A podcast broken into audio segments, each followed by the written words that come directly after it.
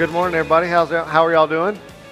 Everybody's good? Awesome. Man, I, I really appreciate the testimonies this morning. Um, and I did, uh, if, if you felt like I was looking at any of you on this side when I kept turning around, I was looking for Bethany. I wasn't sure. I knew she was here somewhere, and I wanted her to share that story, and I appreciate it. And, and Debbie, thank you for your testimony this morning, too, and Kara. And we're going to talk about checking those boxes here in just a minute, and I'm excited about the Lord beginning to speak to that this morning. Uh, I'm excited about what we're, about what we're going to talk about today. Last week, we kind of did an introduction to this study, and so today we're going to really kind of get into the meat of it. Today, we're going to talk about what it means to be mindful. Uh, and I'm excited about that. And when I think about being mindful, I think about moms. And moms are pretty incredible. Uh, raise your hand this morning if your mom has ever said one of the following things to you. And you can raise it and just keep it raised, or you can put it down, whatever you want to do. Has your mom ever said, wipe your feet? Raise your hand if your mom's ever told you to wipe your feet. Okay. What about um, saying please and thank you? Raise your hand if your mom's ever told you that. Okay. What about mind your manners? Raise your hand if your mom's ever said mind your manners. Okay. That last one is a little bit intriguing because how does a person mind their manners. What does that really mean? We use the word mind in interesting ways. We say things like mind your tongue, which means to speak carefully or politely. Or we'll say mind the story. I don't know if you've heard that one before, but be responsible for what happens in the story. Or mind your mama. Listen and do what your mother asks you to do. Or how about this one? Mind your own business. Raise your hand if you've heard that one before, okay? This morning, we're going to continue this series called Love Like That. And particularly, we're going to look at a really important facet of Jesus' life, and we're going to call that mindfulness. We kicked off last week with a proposition that we all want our relationships to be healthy, not just with our family, not just with our friends, but with all of our relationships, with the people that we work with, the people that we go to school with, even strangers, and even stranger yet, with our enemies. And that might be a bold statement, but I mean, Think about how that might be possible. If it were possible for us to love like Jesus did in all of our relationships, you have to admit that our world would be different. If we looked at strangers, if we looked at our enemies, those two categories specifically, and we loved those people like Jesus did, the world would be a different place. In fact, I submit that just about everything about this world would be different. This series has a, a theme verse that's taken from Ephesians. We're going to look at that again right now. Ephesians chapter 5, verses 1 through 2. And we're looking at this from the message um, translation. It says, Watch what God does, and then you do it. Like children who learn, to proper, who learn proper behavior from their parents. Mostly what God does is love you. Keep company with Him and learn a life of love. Observe how Christ loved us his love was not cautious, but extravagant. He didn't love in order to get something from us, but to give everything of himself to us. Love like that. Today we're going to look at how observant Jesus was. Jesus saw what other people missed.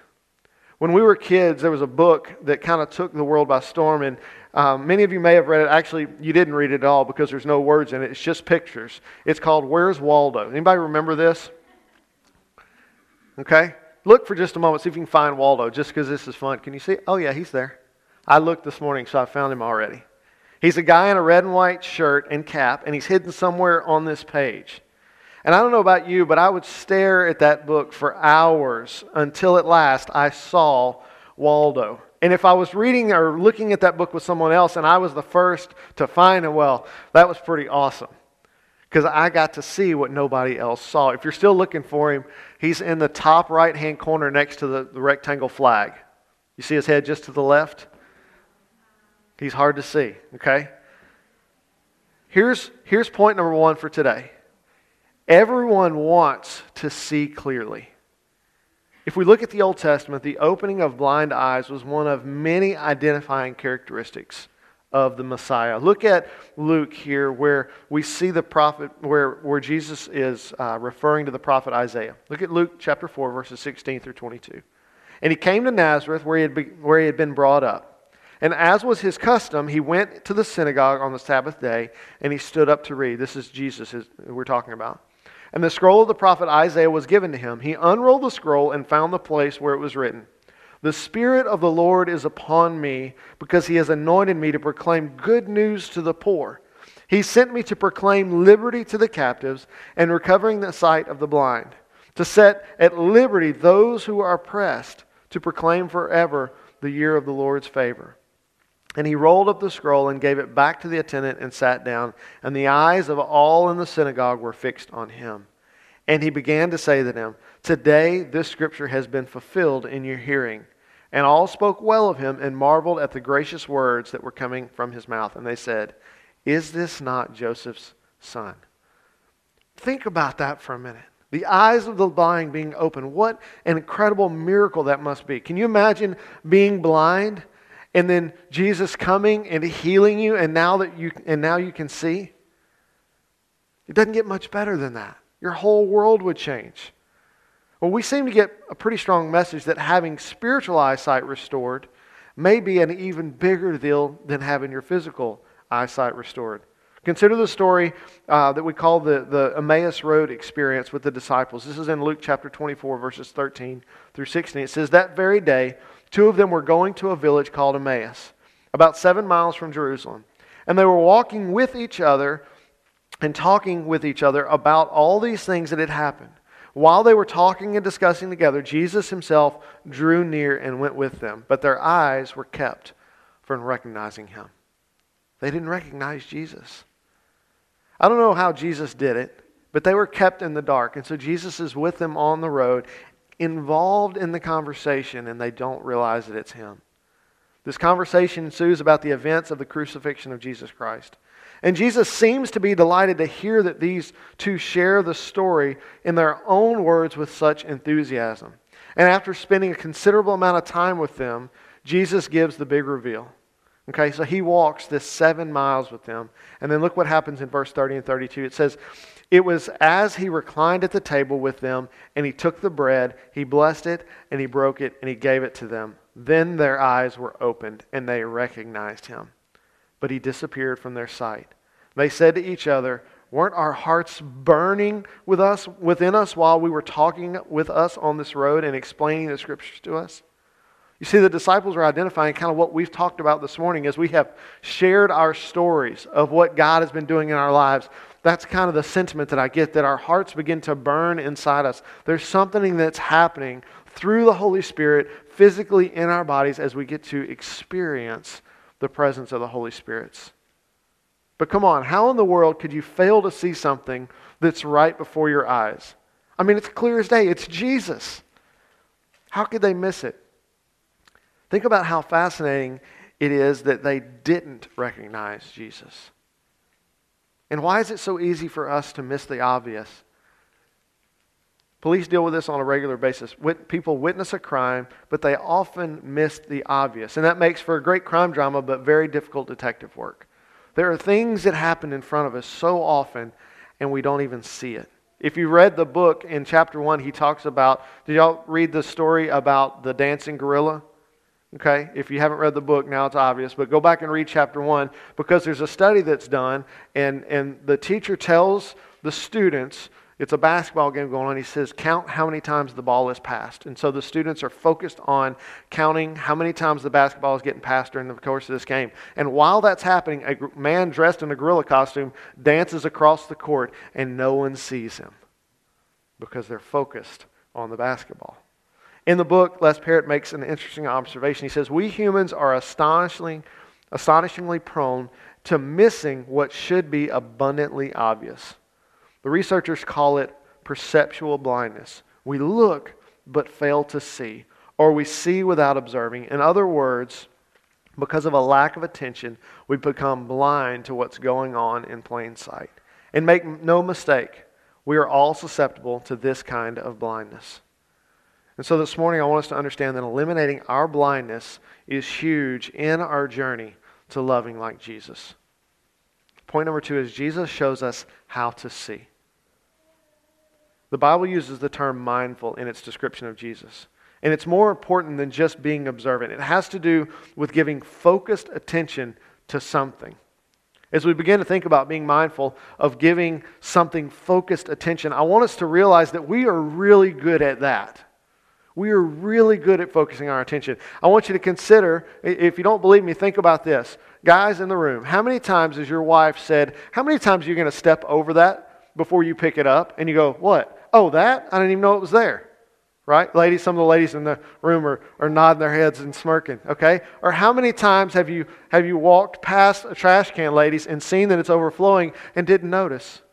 Didn't notice. Or, or how many times have you said to your child or someone else's child, Are you going to pick that stuff up? And they go, What stuff? Right? We're really good at being focused. But what I'm proposing this morning is that we ought to let the Holy Spirit shift where that focus is. All of us have the ability to focus on one thing and to ignore others. But our goal today is to allow Jesus to change what we see. As Webster makes clear, to be attentive or mindful means to express affectionate interest through close observation and gallant gestures. That's interesting. It means that if you're going to be mindful, you need to be brave. The gallant person goes where others may fear to travel. And that's exactly what Jesus did. When we are mindful, we explore uncharted territory. It's uncharted because we don't know where it's going to lead. Jesus often saw what others didn't. He would challenge his disciples and, and others several times with phrases like, How long must I be with you? In other words, don't you see what's going on here? Look at Matthew chapter 17, verses 15 through 17. Jesus said, uh, Lord, or the man comes to Jesus and says, Lord, have mercy on my son. He has seizures and suffers terribly. He, won't, he often falls into the fire or into the water, so I brought him to your disciples, but they couldn't heal him. If this story sounds familiar, it's because it was in the kids' story today. Okay? And Jesus said, You faithless and corrupt people, how long must I be with you? How long must I put up with you? Bring the boy here to me. I want to share with you this morning two um, compelling stories about the mindfulness of Jesus. Both are familiar to those of us who have grown up in the church world. One is a story about a greedy guy, a tax collector named Zacchaeus. And the second is about a man that, no, that nobody particularly liked. In fact, they hated him. And, and the scripture doesn't even tell us his story, but we'll call him Sam today.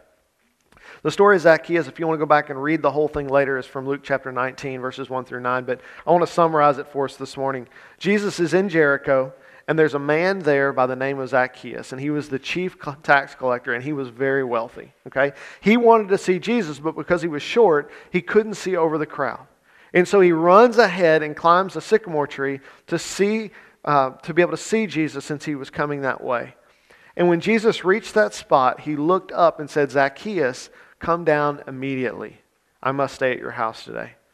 Now, you need to know that tax collectors in those days were, uh, were a filthy group of people, okay? In fact, bad people were put into two categories. Uh, and during the time of Jesus, there were sinners and then there were tax collectors, okay? And the tax collectors were so bad that they were put in a category of their own. So, what do we know about Zacchaeus? First of all, we know that the Jewish name, his name Zacchaeus, means righteous one, okay? Secondly, he was a chief tax collector, which means he's responsible for and over other tax collectors. So he's the one in charge. We know that he that the Romans employed local men to collect taxes, and they employed local people because local people knew how much money everybody had. Okay? And then fourthly, that they tax collectors often extorted lots of money from their countrymen, more than the taxes required, and the people were forced to pay the extra, making the tax collectors rich and they were hated by everyone, both Jews and Romans. And when Jesus comes to Jericho, he looks up into a tree and he sees Zacchaeus. And this point sounds simplistic, but it's not. Many times when we are in a crowd, we see the crowd rather than individuals in the crowd. We are often treated as numbers or as objects, but Jesus saw what others missed. Check out how Zacchaeus acted. He ran to Jesus. We've talked about this before when we talked about the prodigal son. But in the East, it is unusual for men to run at all, especially a wealthy government official. Yet Zacchaeus runs down the street following like a boy who's chasing a parade, and he even climbs a tree. This guy was motivated to see Jesus. And Zacchaeus thought he was seeking Jesus, but actually, Jesus was the one seeking him. And then after the, he and Zacchaeus have a conversation, after responding to Christ's invitation, he then gives evidence of his faith by promising to make restitution for those that had gone wrong. So here's what the law says, and I want you to see how significant it is that, that Zacchaeus is seen by Jesus. The law said that, under, number one, under the law, if a thief voluntarily confessed his crimes, he had to restore what was, t- what was taken uh, add one fifth to it, and make an offering to God. Secondly, if he stole something that could not be restored, he had to repay four times that amount. And then thirdly, if he was caught with the goods, he had to repay double. Zacchaeus did not quibble over the terms of the law with Jesus. He offered to pay the highest price because his heart had been truly changed, and his heart was changed because he felt seen. Jesus invited Zacchaeus, invited himself to Zacchaeus' house. Zacchaeus received him joyfully. Joy was one of the key terms in the book of Luke, and it's the mark of a true relationship with Christ. Jesus says to Zacchaeus, I must stay at your house today. And all the people saw this and heard it and began to mutter, He has gone to be the guest of a sinner. And Jesus didn't even address those people, He just did what was right. He saw what others missed, and here's the result. Look at verses 8 through 9 in Luke 19. But Zacchaeus stood there and said to the Lord, Look, I'll give half of my possessions to the poor, Lord. And if I've extorted anything from anyone, I will pay back four times as much. Today, salvation has come to this house, Jesus told him, because he too is a son of Abraham. Jewish society excluded tax collectors, but Jesus included them. Zacchaeus' story is one of the most dramatic conversions uh, stories in the Bible. And it's the result of Jesus seeing what other people did not see. The life of Jesus is filled with these perceptive incidents where others saw a paralyzed man, Jesus saw faith. Where others saw a political traitor, Jesus saw a new disciple. Where others saw crowds of harassing people, Jesus saw people being harassed. Where others saw sinners, Jesus saw people in need of mercy. So, how did Jesus see what others didn't see? It comes down to being mindful. Jesus was focused on what God was doing around him. So, the third thing I want us to talk about today is what keeps us from seeing. One word agendas. Everybody has an agenda. Not all are bad, but some are. If, you're, if you Google the word agenda, it's going to be defined as a list of things to be done, Miss Debbie. I don't know about each of you, but my life gets distracted by my to do list and my calendar. In other words, my life runs on an agenda. Les Parrott says in the book, Your agenda is nothing more than your immediate goal. I almost took a screenshot of my calendar and my to do list and put them up on the screen for you today because I want you to see that my life is incredibly structured. And I've shared that with you guys before. If I don't put it on my calendar, it doesn't happen. But here's what happens if we're not careful, if I'm not careful, and often I'm not, we let checking the box become more important than the thing that the box represents.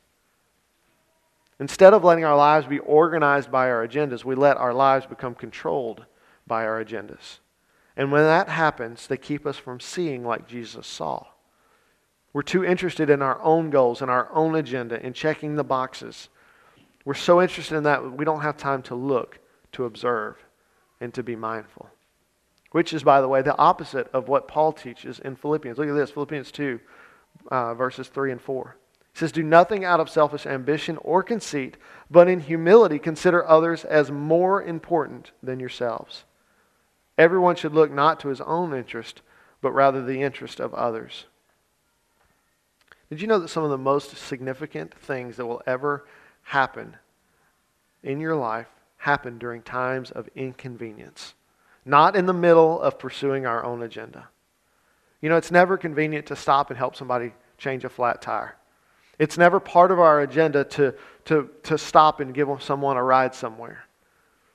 But I want you to think about how meaningful it is when someone goes out of their way to help you.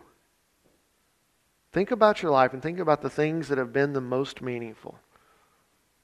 Things that people have done for you or given to you or done on your behalf. And as you think about those things, what you're going to begin to see, what the common denominator is, is that someone put your needs ahead of their own. This brings to us to a second story of mindfulness, the story of Sam. We don't know his name. He's just identified by his country. He's called the Good Samaritan. And this is a great story, but it's very different from that of Zacchaeus.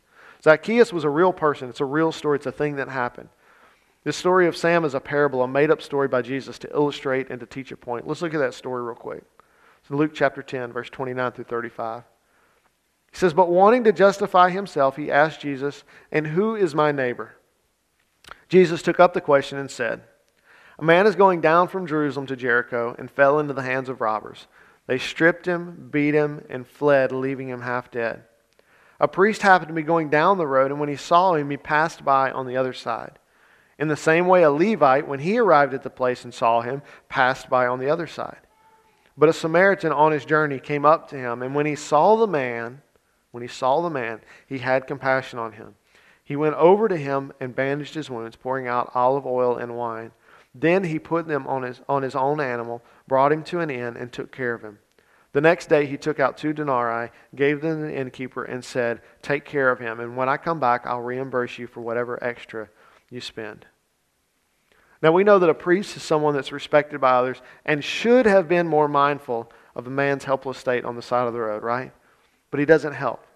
And a Levite, who by the way is not a priest, but still an important person, also avoids the beat up man. But a Samaritan, when he saw him, put aside his personal agenda and he helped him. Back in those days, a Samaritan was considered a half breed, partly Jewish and partly other stuff. The Assyrians back in the 700s BC defeated the 10 tribes of Israel in the north. And those people adopted, those Israelites adopted the Assyrians' religion and people. And the Jews hated them for it. They were offensive to them. They hated them so much that they wouldn't even travel through Samaria. They would go around it so they didn't have to be in their presence. So Sam is the least likely hero of this story. But it was Sam who saw what the others didn't see. Jesus was saying, even if your personal agenda seems holy and righteous, you may need to set it aside if you're going to be loving. Church, in order for us to be people that love like Jesus, we have to see beyond ourselves.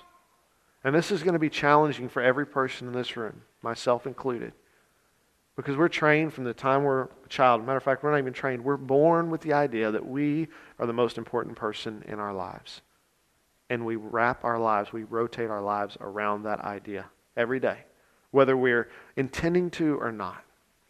And so the challenge that all of us face is to every day as we wake up, is to ask God to not let us make ourselves the most important person in that day.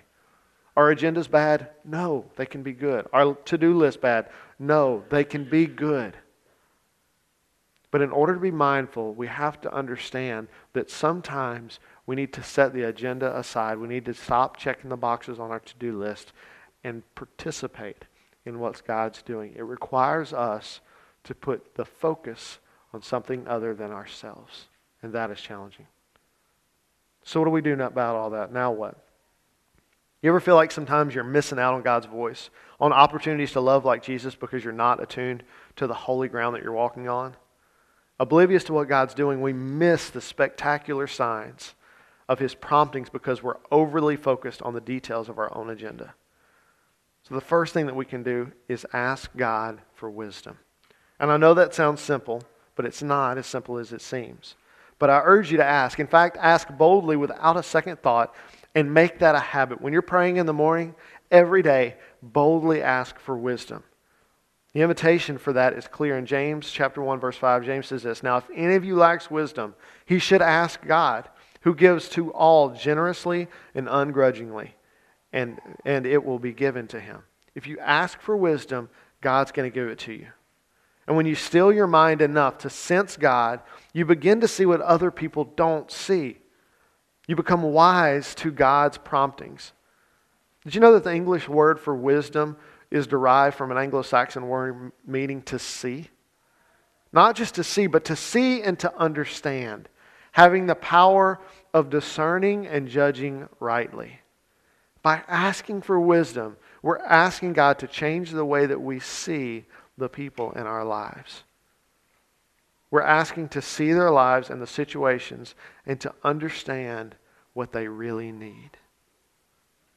Wisdom is what enables us to see the big picture clearly.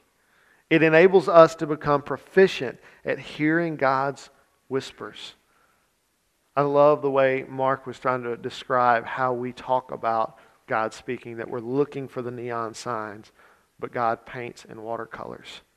I don't know if you've ever spent much time looking at watercolors, but the colors are not vivid and bright, and often they overlap and blend together. What we've discovered over the last year as we've been sharing these God stories on Sunday mornings is that it's fun to celebrate the neon signs, the big things that God does, but there's so much joy in sharing the little things that God has done, the whispers that happen in all of our lives. Wisdom enables, enables us to take off the proverbial shoes as we cross holy ground and learn to love like Jesus.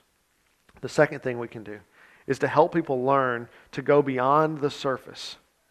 A lot of churches, we don't do this here, um, but a lot of churches during um, the worship service, there's a greeting time. You, you, I'm sure you guys have participated in church like that before, where you get up and you shake hands and you say the standard, "How are you today?" Or in the churches that I grew up, you'd say, um, you know, a blessing to someone, the Lord be with you, and they'd say also with you. And, you know, it's just kind of this conversation that happens, but there's no real meaning behind it. And those things tend to be loud and people are moving around, and the expectation is just to do a handshake and nothing else beyond that. It's like, it's like speed dating for visitors to your church, okay? Just think of it that way. There's no depth to it. Rather than greeting being the end, I propose that we make it the means. That we learn to identify the people that you can pour into and catch up with later that day or later that week. Learn to identify people that you can pour into and engage more fully, to move beyond the handshake and the phrases that we say when we meet someone. Make a point to put that person, how about this, on your agenda and let that be part of the focus of your week. Make them a priority. Key number three Encourage one another to tell specific stories of seeing with Jesus' eyes. This is a great goal for every church member, and it's something that we've even been doing this morning. It's something that we do during our stories, but we need to keep doing that. There's a reason that we've continued to do the, our story time. Even though we're out of the Hebrew study, we're going to continue to tell those stories because it changes the way we see the world. It helps us to identify God's movement and activity in our lives when we meet here on Sundays, when you're in life groups, or even the random conversations that you have with one another during the week, continue to share those stories. And as you learn to be mindful, share those experiences too. As, as your mind begins to change, as you ask for wisdom and you begin to see things more clearly, share those experiences with other people so that they can learn from them as well. Number four, pray for Christ like compassion for yourself and for the church. Often in the Gospels, we're told that Jesus had compassion for a certain group of people. And this usually led to action on his part, like healing the sick or feeding the crowd. Seeing with Jesus' eyes is directly tied to compassion. And as we see with Jesus' eyes, we will experience compassion as he did and be moved to reach out to others, both inside and outside of our families of faith. There's a lot we can learn about others, Jesus, and even ourselves if we'll take the time to really see people. Start your week today by asking God for wisdom. Ask for the ability to see clearly what's happening right in front of your eyes and for God to show you how to respond to what you see. If we will really take the time to pay attention to the world around us, to ask for wisdom, to see what Jesus sees, to be mindful as we move through our days, we're going to see beyond our own agendas, and our eyes are going to be open like they never have before. And we're going to find that joy that Luke talks about so much in his gospel. When we begin to see what God's doing around us, we're going to have opportunities to join God in what he's doing, and we're going to begin to see people the way that Jesus saw Zacchaeus.